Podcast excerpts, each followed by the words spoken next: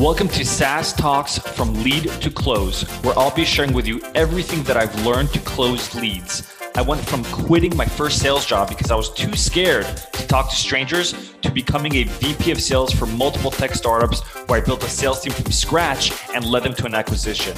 I'll teach you how to schedule more demos on your calendars, close at least 50% of your demos, and build a pipeline large enough so you're always hitting quota. If you're looking to scale, then turn the volume up. All right, so I'm going to share with you five things that I personally do to maintain my mental health, my sanity while working from home. And I know a lot of you that are listening to this are still working um, from home. and even if you're not, it's still worth listening because sales is a roller coaster ride. And some days you're just crushing it, and then sometimes you're not. And it's really draining emotionally. So here are the five things. Number one, I used to lie in bed for about 30 minutes checking my email and social media, etc. Um, when before I used to go to sleep. So now what I do is I actually put my phone on airplane mode when I go to sleep, and then I actually keep it on airplane mode until I'm completely done with my morning ritual, which is two, three, and four, and five that I'm going to go into right now. But first tip is put your phone on airplane mode when you go to sleep, and um, and then keep it off or keep it on airplane mode throughout the day throughout the morning until you're done with your morning ritual which leads me to my second thing that i do as far as my morning ritual pray slash meditate i used to wake up brush my teeth and jump right into work while drinking my coffee but i felt like a complete robot felt like groundhog day so what i started doing now is i wake up wash my face brush my teeth right the whole enchilada make a cup of coffee finish it and then i pray and meditate between 30 to one hour. So maybe prayer will take like 30 minutes, 45 minutes, and then meditation will take about 10 or 15 minutes. This helps me just prioritize and, and put things uh, in perspective, especially in, in life when sales doesn't come close to like the bigger things in life. All right. This is, by the way, remember airplane mode is still on. Number three, I learn something. So after I pray or and, and meditate, I will either get a book. I would get like a little podcast. It doesn't have to be long. It doesn't have to be a 30 minute podcast. It could be a literally a five minute or 10 episode, uh, 10 minute episode podcast, just like this one. Um, and I'd listen to that before I'd actually start my workday.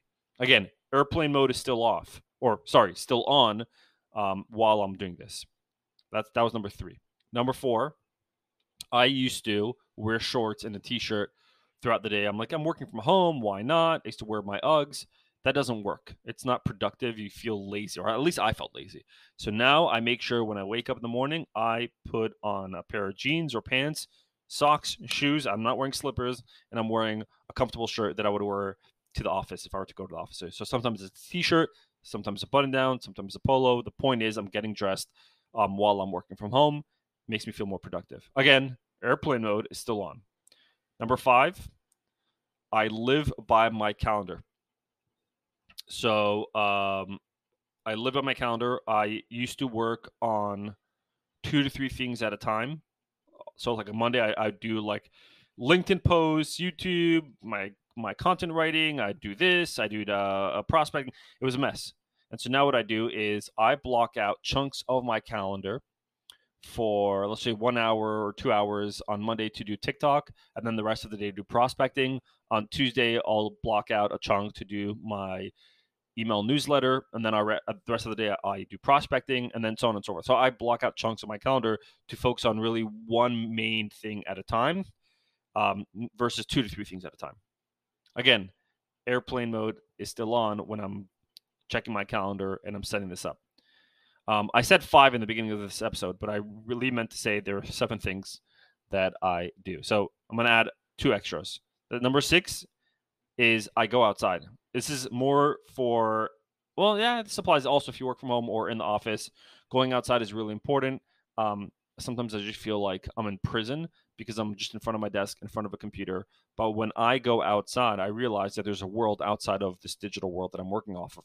And that just allows me to just breathe. So go outside.